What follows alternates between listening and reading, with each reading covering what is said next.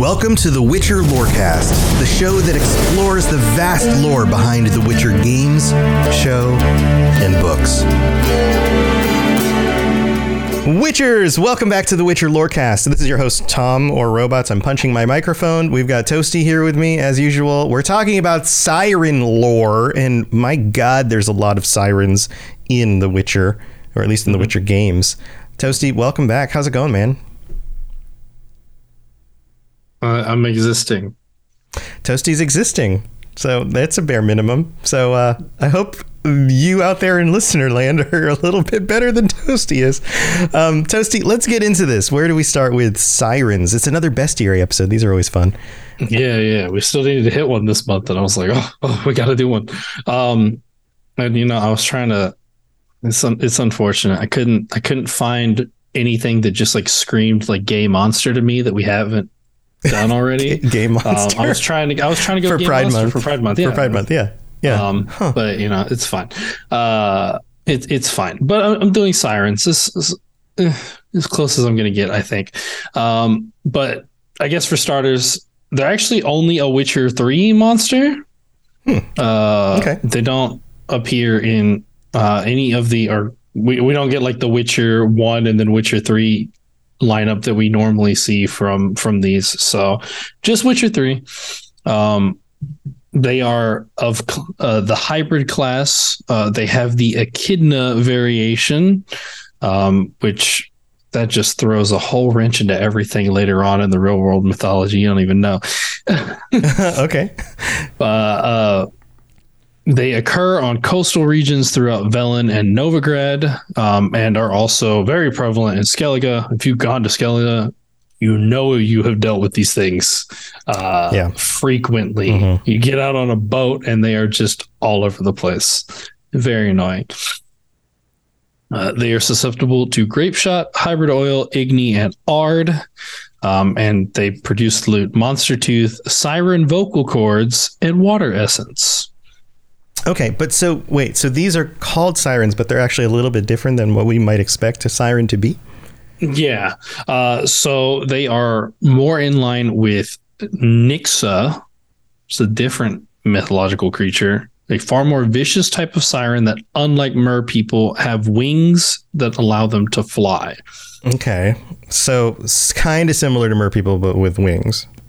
Yeah. So I think it just comes down to the difference in like location of mythology because uh, as I'll discuss later, Nixa are more of a Germanic and Scandinavian uh, as opposed to sirens, which are Greek Right. like mythology. Right. So Cool. Okay, so we have a uh, bestiary entry here. Let's let's give this a right. This is from Erike of Hindersfall, Hindarsfjall. Hindarsfjall. Yeah. Advice given to his son before his fo- first solo village. Out at sea, see if you hear. Was that a sneeze? No, voyage. I was laughing at it. A solo His voyage. Solo voyage. Voyage. Village. Village, voyage. I'm reading too quickly. Out at, out at sea, if you hear a beautiful woman singing, turn the ship around at once. You understand, even if it means sailing straight back into a storm. So I guess these things are dangerous, huh? Yeah, yeah, dangerous. So, which this is obviously more in reference to like Greek siren mythology. You know, Right. You hear the the, Right. the song of the siren, you gotta like plug your ears or whatever. Yeah, this goes all the way back to like the Odyssey. And Mm-hmm. like that's a very famous old book if you haven't heard about it by Homer, not Simpson. Thank you for that clarification. You're welcome. You're welcome. Like Here. skilled hunters. Oh, can I read this part? Can I Oh, read go these? ahead, go these are fun. Maybe I'll mess up some more words and it'll be fun. Uh, like skilled hunters setting out wooden ducks to lure in drakes, sirens, and lamias lure men near using their own bodies as decoys. They can transform to resemble beautiful human maidens, though with tails covered in silver scales instead of legs. Once a naive sailor gets within arm's reach of these beautiful creatures, their fair faces suddenly turn into fang-filled fish fish-like maws, and lovely tails promising unknown delights become sharp, death-dealing talons. One legend claims sirens and la- lamias. I guess this whole thing's for both of them, right? Were once friendly towards men, and supposedly were even known, albeit on rare occasions, to accept some tailors' clumsy attempts at courtship. That's like the Little Mermaid, right? In our day, however, they are decidedly aggressive, perhaps soured by the numerous kidnappings carried out by frustrated sea salts. Whatever the truth, one thing is certain. These days, the monsters display no sign of goodwill, and so when spotting them, one should immediately reach for one's silver sword. Sirens and Lamias, the sirens' more dangerous cousins, usually hunt in flocks, making use of their numbers as well as their ability to move effortlessly through water and air. On the ground, however, they are virtually defenseless, and so a wise tactic is to do- is to damage their fin-like wings to force them to land. The Igni sign also pro- also proves effective when fighting against them. Threatened or injured sirens will let out a terrifying shriek, leaving their opponents stunned while they escape, and their sisters swoop down for an easy attack. So, Yeah. So, and I think that reference back to that uh that one paragraph saying that they were once friendly towards men. Um, also, just might be a misconception because we do know that there are mer people right. that exist in The Witcher. They're in the books. Um, Geralt has to play matchmaker between, um, I think, a governor and a mer like a mer woman that he was in love with. Um, Yeah, and- she wanted him to come Yeah. to sea with her, Right. but he was like, "No, I can't do that. You got to grow some legs." Like, yes, yes. That, that plays out in The Witcher 3 too. Isn't there a side quest that's basically the same thing? I believe.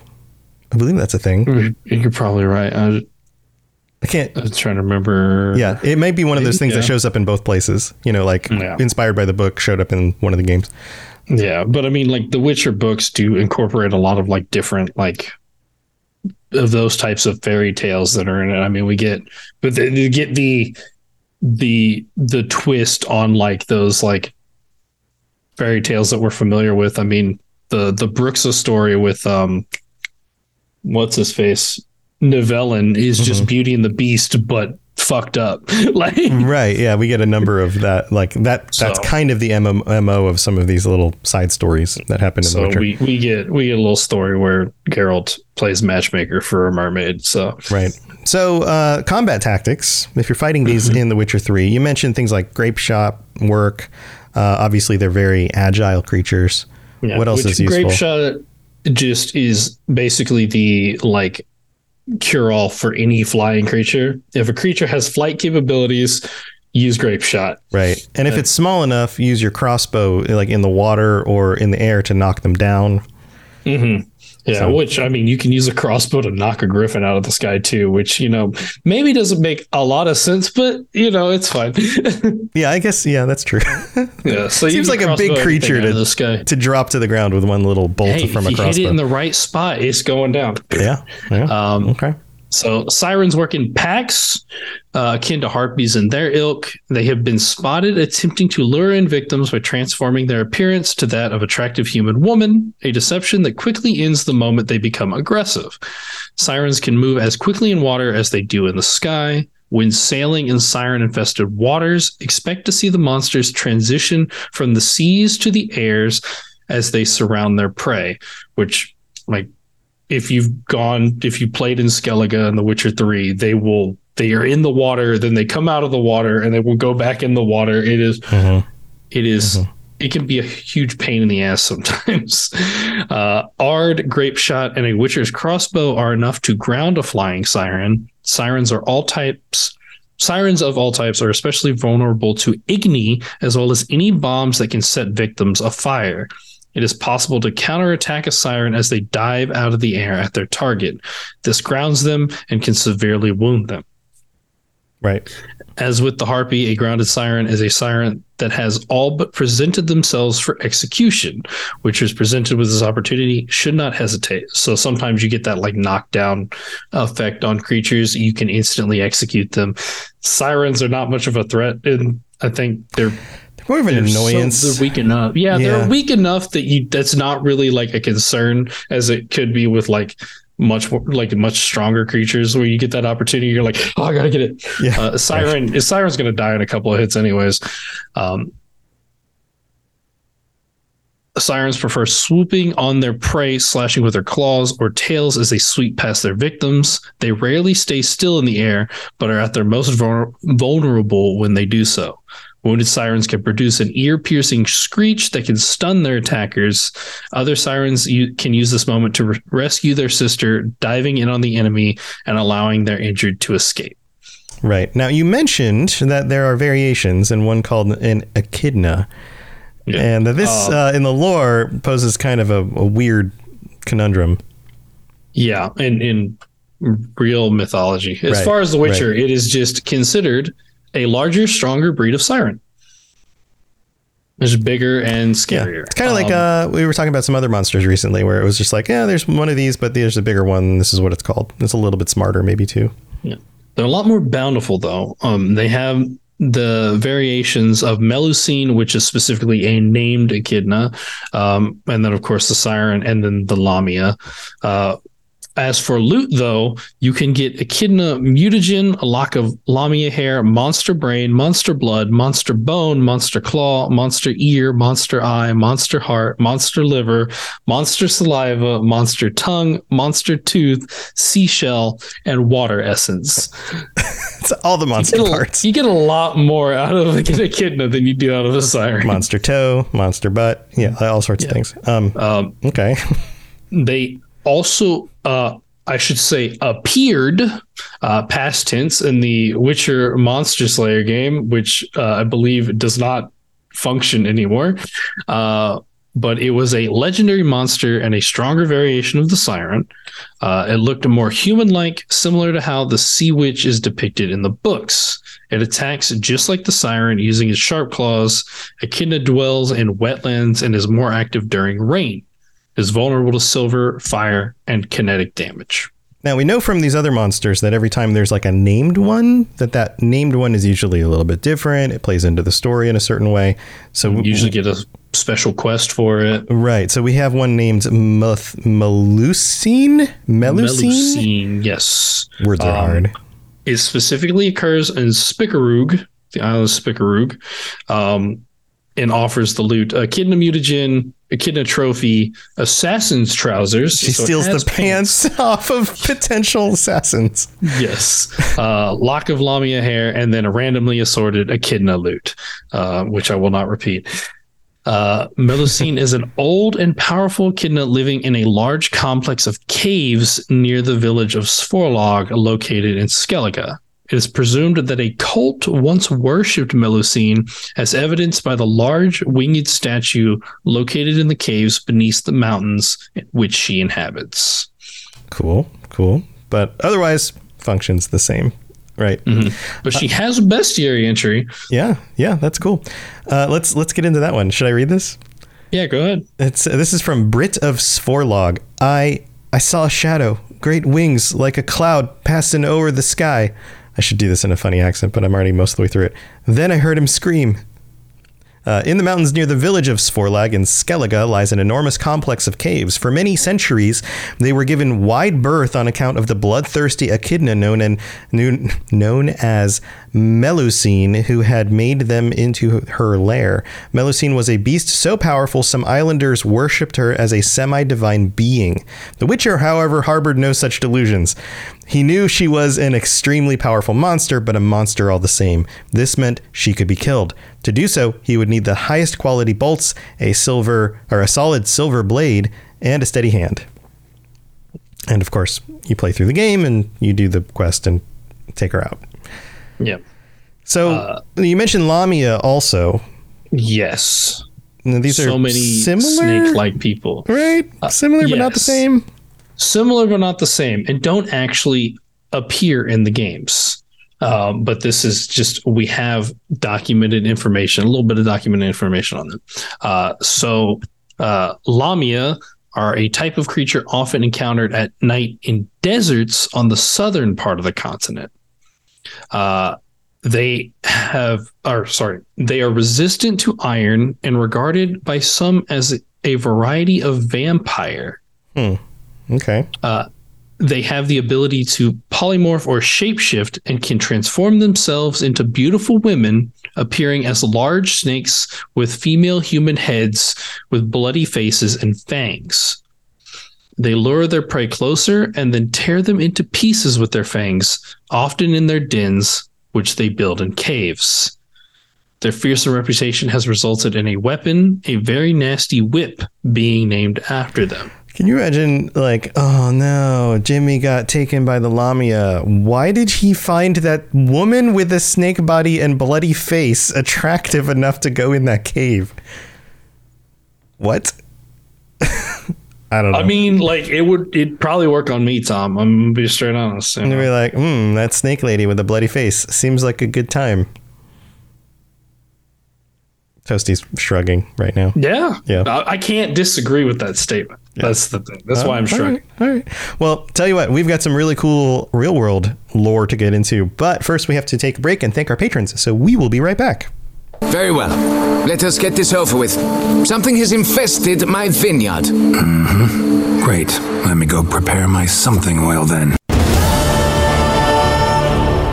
All right, this is where we get to thank our patrons, including our higher vampires, Ben of Temeria and Jared M. Thank you for your support. You guys get shout outs every week. And thanks to everybody else who supports the show. If you are interested in joining us on the Patreon, then head on over to patreon.com slash Witcher Lorecast. If we've been helping you get through your workday or your commute or I don't know, just making your day a little bit better, then go check out all the different stuff you can get. Ad free episodes, joining us on patron chats, which is happening very soon because the end of June is almost here already, which is crazy. Uh, so we will be doing our patron chat. This episode came out a little bit late this week. Toasty had some other stuff going on. So you still have a few days by the time you've heard this to join up with us if you'd like. The patron chat will be on Monday, the 26th at 9 p.m. Eastern. So come join us for that if you are one of the tier four or tier five patrons, or if you'd like to sign up. And we will be discussing on the Discord what we will, what we will be talking about. Words are hard. So go check that stuff out. Also, if you'd like to help us out with a review on Apple Podcasts, five star reviews will be read out in the future. And thank you to everybody who has done that and everyone else who helps support the show. We really appreciate it. All right, let's move on with the rest of the show. You smell of death and destiny, heroics and heartbreak. It's onion. Right, yeah. So you mentioned, Toasty, that sirens originally came from Greek mythology, specifically. Yeah. But some of these other words and names are from other places. Do they get kind of just jumbled together in The Witcher? Like, how does this work?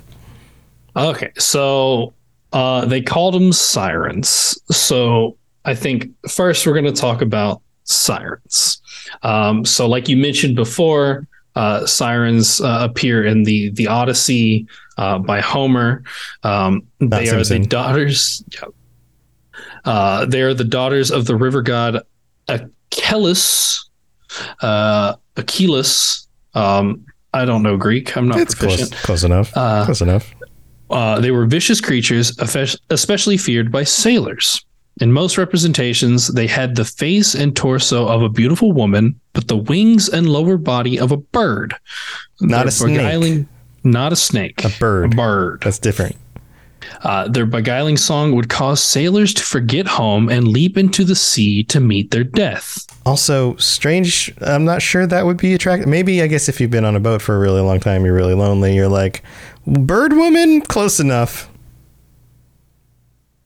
I guess that's See, normally it it. wasn't a matter of seeing them, it was a matter of hearing them. you heard them at first, but eventually you saw them. But by then you were under their spell, right? Like you didn't actually have a chance. You were just yeah, you were you were, you were kind of already messed up. yeah. Um, so, uh, earliest source to acknowledge the siren, the Odyssey, uh, did not give a description of them. Uh, presumably, Homer would have mentioned if they had an unusual appearance. Thus, it is possible that Homer's sirens just looked like ordinary women. or that so many people by that time of the writing of the book understood what a siren was and that it didn't look like an ordinary woman that he didn't have to note it.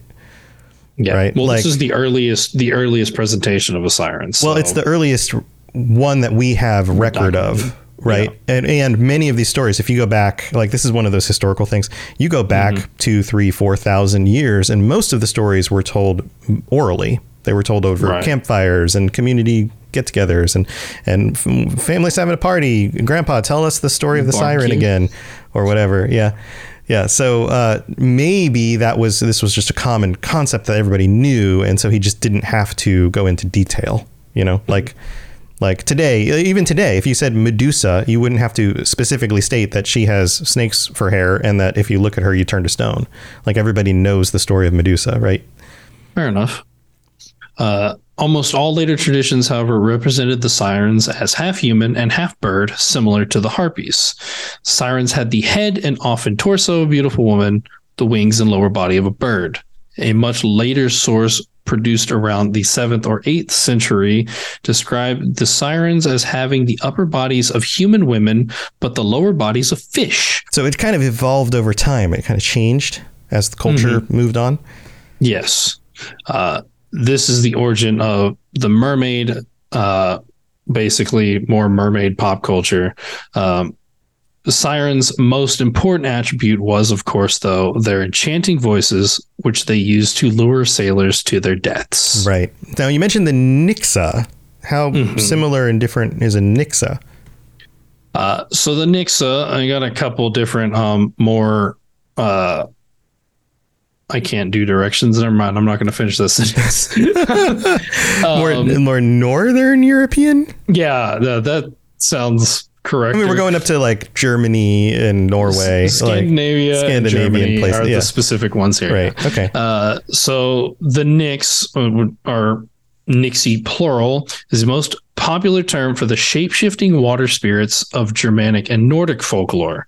Oftentimes, these mythical creatures appear as humans and are sometimes linked with such similar creatures as the Greek sirens or the European mermaids. However, more often than not, they are closer to nymphs or sprites in both demeanor and appearance. So kind of the same, but also kind of very different. Yeah. Uh, the Nix may take different forms, but their message is one of warning of impending death by drowning. Water spirits or deities, the Nixie cannot live happily far from water. They entice their human victims to join them through song or music, luring them into the water from which there is no escape, only death. The lesson from the tales of the Nix is to clearly to avoid temptation, especially one that is supernaturally attractive. Damn, I'm gonna lose that battle. Uh, and stay safe on the land. Oh no, my wife is supernaturally attractive. I'm doomed. Um, okay, so the similarity here is the like using their voice to draw people to danger. So that part is similar, even if like the origins or the way they look are a little a little bit different. Yes. Uh, so in Scandinavia specifically, uh, there's the Scandinavian, and I'm not. There was like four different words. Um, I picked one that I think I can. Well, I, I probably more closely pronounce. I think that's a knockin. N A C K E N, and the A has Yes, the two dots over it. Yeah. Um, I'm not. I, don't know these kinds of languages. As we're getting into, it's whatever. I'm sure somebody who listens to the show does. So if You're you going want to be yelling. you wanna at let us know. Yeah. Their their car speaker, like, no, it's pronounced this. And right, yeah, uh, Mhm. let us know. Spell it out phonetically in the Witcher Lorecast channel. yeah, let us know. um, but they were male water spirits who played enchanted songs on the violin. So enchanting songs still popular here, but they had instruments. Right, specifically violins. They were trained. Yes. They were trained musicians. Uh, luring women and children to drown in lakes or streams. The enthralling music of the Nix was most dangerous to women and children, especially pregnant women and unbaptized children. It's that a whole unbaptized. This is the whole like once mythology moves to the point of Christianity being common, like the whole oh unbaptized people, you're gonna you're in danger. The devil's gonna get you. And now we're getting into the the more like uh I guess the more northern uh European folklore that always have like the weird things in it, which I love. Uh, so this next part, they were thought to be most active on during Midsummer's Night, on Christmas Eve, and on Thursdays. Thursdays. So either those two very specific once a year times or once a week. Or Thursdays. On Or Thursday. once a week on Thursday. What happened if those days came around on Thursday? on a Oh, Thursday, be that's double bad. They're twice as many. bad. Yeah. Basically, Thursday, you didn't want to go. You didn't want to go bathe in the river on Thursdays. It wasn't Right. a good time for it. Right. Oh, I'm really stinky, but it's Thursday, so I can't Uh, go take a bath. Yeah, I gotta wait till tomorrow. Uh, I'm sorry, when- everybody. when malicious Nixie attempted to carry off people, they could be defeated by calling their name.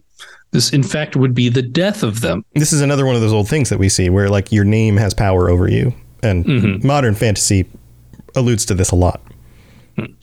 The Nix was also an omen for drowning accidents. He would scream at a particular spot in a lake or river in a way reminiscent of the loon, and on that spot, a fatality would later take place. Oh, that's a loon. That's a type of bird, right? Like, oh, what is that? A loon? Yeah, it's probably just a bird. Oh no, somebody just died right over there. yeah. uh, however, many of these superstitions were developed after the Christianizing of the northern countries, as were similar stories of fairies and other entities in other areas. Uh, hence, not all these spirits were necessarily malevolent. In fact, many stories exist that indicate, at the very least, that this is another word for it, Fosgrim, Fosgrim. Fossagrim, uh, were entirely harmless to their audience and attracted not only women and children, but men as well with their sweet song. There we go. We got the gay. Let's go. Slightly potentially gay. we got the gay. Let's go. Yeah. Uh, stories also exist wherein the Fosgrim agreed to live with a human who had fallen in love with him. But many of these stories ended with the Fosgrim returning to his home, usually a nearby waterfall or brook. They're said to grow despondent if they do not have free, regular contact with a water source. yeah, the whole being like a water spirit thing, and so they need the water. Yeah. It is difficult to describe the actual appearance of the Nix, as one of its central attributes was thought to be shapeshifting. Perhaps he did not have any true shape. He could show himself as a man playing the violin in brooks and waterfalls, uh, though often imagined as fair and naked today. In actual folklore, he was more frequently wearing uh, elegant clothing. Okay. All right. Classy, classy violin It's player. very classic. I, well, that's the other thing is I guess if you have a violin, I, I don't. It's just it's weird to have something in your hands and yet not also have something on your body. That's weird, right? Like, do you just strap the violin to your back when you're walking around? Like, I'm just like, I don't know. Like nowadays, like back back then, this was a mystical water spirit. Nowadays, this just seems like someone's TikTok video. I'm not gonna lie. Like a Right. person in a tuxedo playing a violin by a waterfall. This seems like a TikTok video. right? Or one of a number of famous now like YouTube violinists who do these like epic violin. vi- yeah, Lindsey Stirling doing played near a epic waterfall, waterfall, right? violin thing. You know, like rocking out with their violin. Yeah, Yeah. totally. Uh, but they could also appear to be treasure or various floating objects or as an animal, most commonly in the form of a brook horse. Uh, and derivatives were almost always portrayed as especially beautiful young men whose clothing or lack thereof varied widely from story to story. Robert says in chat says you got to suit up with a violin before you seduce someone. You can't just show up naked. Does holding a violin mean you're less naked? I don't know. I, don't I know. guess so. I've never tried this. Maybe we need to test I mean, test like, out if the you're theory. wearing a violin on your back, would you like, and you're naked, but you have a violin on your back? Mm-hmm. Would you consider that more or less naked compared to just being oh. straight naked? I feel like it just adds more contrast to you and makes it even more obvious the parts of your body you normally don't see. rather than just being naked because it seems more awkward. Anyway, okay, let's let's go to Germany. Let's we're traveling all over the place. What do we know about Nixie in Germany? Uh, so in the 19th century, Nixie and Germanic folklore were considered uh, water sprites who tried to lure people into the water. The males could assume many different shapes, including that of a human, fish, or snake. The females were beautiful women with the tail of a fish. When in human forms, they could be recognized by the wet hem of their clothes. The Nixie are often, or the Nixie are considered as malignant in some quarters, but as harmless and friendly in others. There were many famous Nixie in Germanic folklore. One was so there's just a bunch of. Lorelei, uh, according to the legend, she sat on the rock at the Rhine, which now bears her name, and distracted fishermen from the dangers of the reefs with the sound of her voice. Oh, this is so nice of her. So nice. Very siren like. Uh, in Switzerland, there's a, a myth of a sea maid or nix that lived in Lake Zug. The legend of here. Halloween? We, Halloween? Hel- Yeah. Halloween? Halloween. Uh, Halloween? I want to say Halloween. I don't know Halloween. why. uh, a dangerous lord who lures women with a magic song to death may have originated with the Nix. Okay. So Got it. So okay, so we have variations here of these like water spirits that are very kind of siren like. What about Echidna? yeah, so Echidna was actually like a Greek like monster figure. Um, so she was the female serpent monster. Uh, it was the daughter of the sea gods Phorcys and Ceto, or Keto. I think it's Ceto. Uh, she was usually represented with the head and torso of a woman and the tail of a serpent. Okay, so visually still very similar. Mm-hmm. There's a lot of these visuals are pretty close.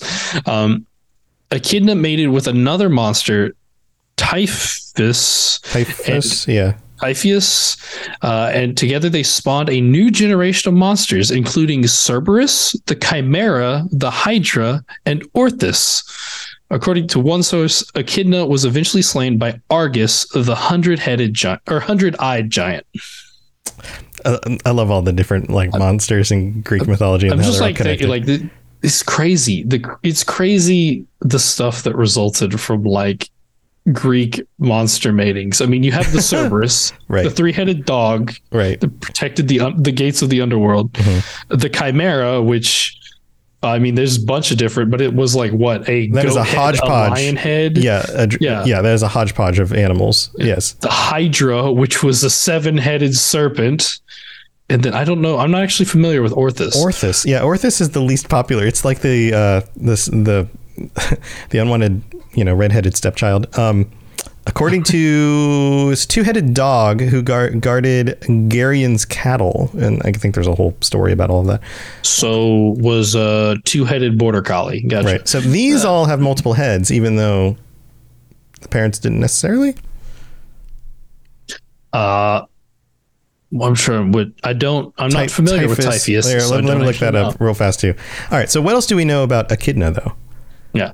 Um, so Hesiod offered a detailed portrait of Echidna, describing her as half a nymph with glancing eyes and fair cheeks, and half again a huge snake, great and awful with speckled skin, eating raw flesh beneath the secret parts of the holy earth. Okay, so typhus, ty- typhus, typhia, typhon. These are the variations of the name. Uh, was a winged giant said to be so huge that his head brushed the stars. He was like the the storm giant monster. Oh, dang. He was man shaped from the waist up with two coiled serpents in place of legs, so kind of similar.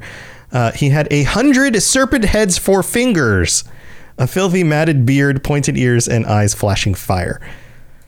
Whew. That's quite the pairing. So why did they give birth to two do- two dogs?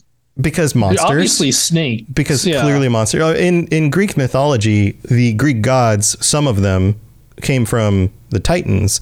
The Titans were very different than the Greek gods, but some of the Greek gods came from other Greek gods. Some of the Greek gods came from the pairing of like Zeus and mortals. Like you have heroes that are Zeus and mortal. Like you have this, but then you also have weird monsters that are pairings as well from gods and other things. Like the whole thing's just like genetically makes no sense, but is fun for stories.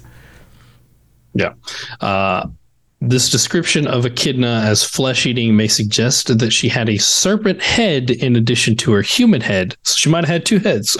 Uh, presume or sorry, presumably at the end of her snake half. Weird. So Okay.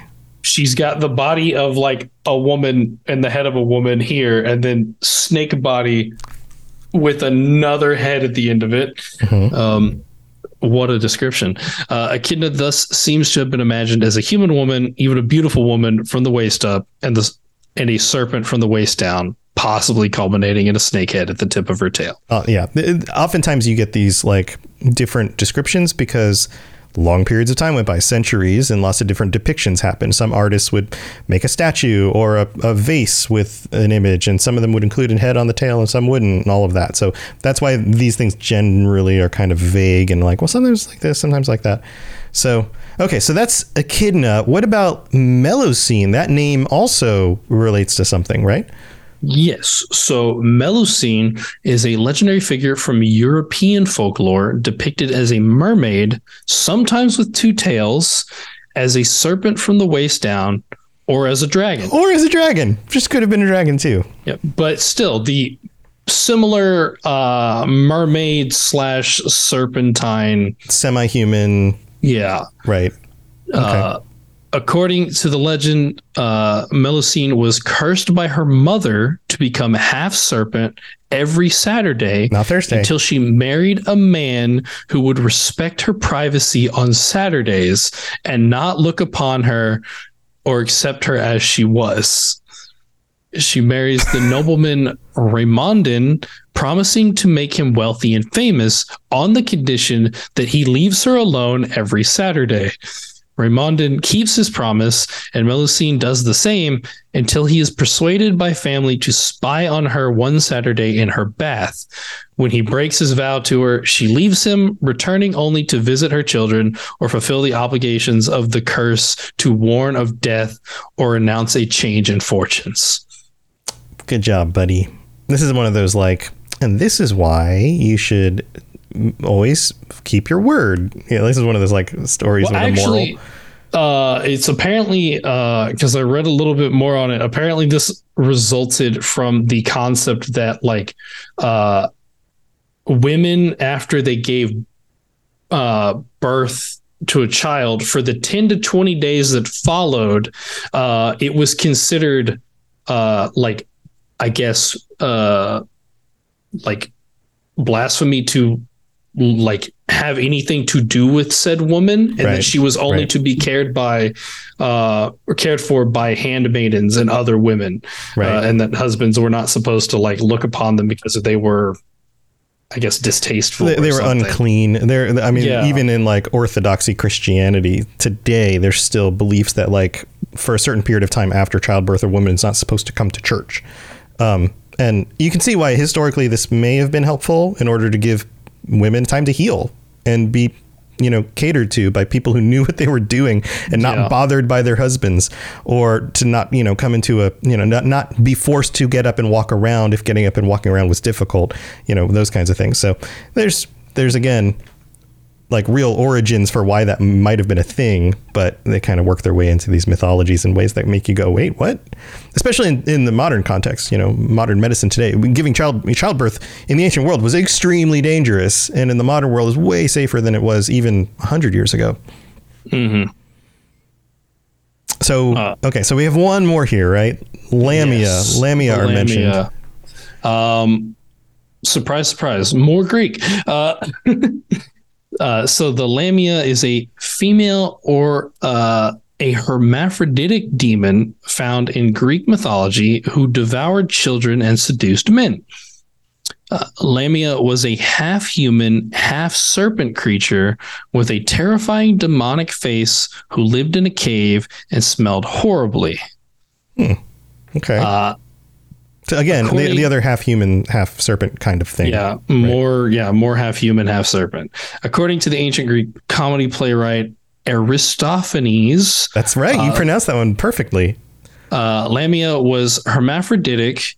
It had the voice like a it had a voice like a roaring torrent, the stench of a seal, the unwashed balls of a lamia, which to describe something as having The thing of itself. asset of the thing. Yeah, I don't I didn't quite get that. Um, and the arse of a camel. Wait, okay. What else do we know? uh, she would frequently creep into homes once darkness had fallen, steal infants from their cribs, and torment sleeping persons. Lamia's horrific acts of killing babies and snatching infants from the womb ensured that other mothers would feel her pain by robbing them of their maternal duties and joys. What a jerk. Yeah, not not great. Uh, in later classical literature, Lamia joins forces with the Empusa, a group of demons who were either the daughters of the goddess Hecate or worked under her command.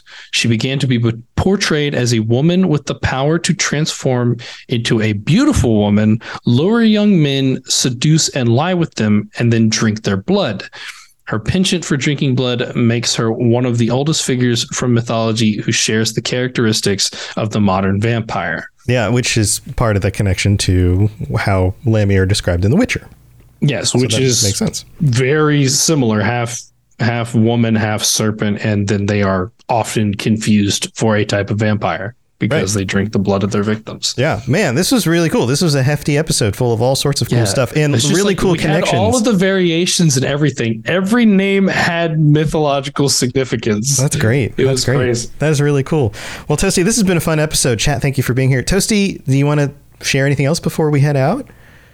Uh, check out the Cyberpunk Lorecast. Um, they just uh, recently released that new trailer for Phantom Liberty. There was a big Got patch that already updated for 2077 as well. So things are kind I of rolling out. Time to look into that, but yeah, I think it's Yeah. the 1.7 patch, which like is supposedly like overhauling the game entirely. Yeah. like they're changing so many things about it. So that's crazy. So Cyberpunk's popping off right now. Um, so check out that. We're talking about all the stuff. Um, and then I also do the Cyberpunk Red Live Play podcast, Cyberpunked, Cyberpunk apostrophe D with the Fumbling for an Almighty Crit Gang. There you go. Check out these shows, his shows, on whatever podcatcher you're listening to this on, because that's an easy way to look them up, or go to robotsradio.net where you can find those shows. And you can also find my other shows. I do a bunch of other lore casts about all sorts of things. Uh, and so you guys know how the, all this stuff works. Um, thank you for being here, everybody. Chat, thanks for being here as usual. Thank you for your patience on getting this episode out a little bit late, but we will be back next week with our patrons. So if you'd like to join us, Make sure you sign up on patreon.com slash Witcher Lorecast. We will see you next time. Have a wonderful week. And until then, Stay safe on the path. Bye, everybody. Thanks for tuning in to the Witcher Lorecast. We'd love to hear about your experiences with the games and the books and the TV series and all your thoughts on everything. Please check out the Robots Radio Discord and follow us on Twitter at Witcher Lorecast. You've been listening to a Robots Radio podcast. Smart shows for interesting people. Check out all the shows at robotsradio.net.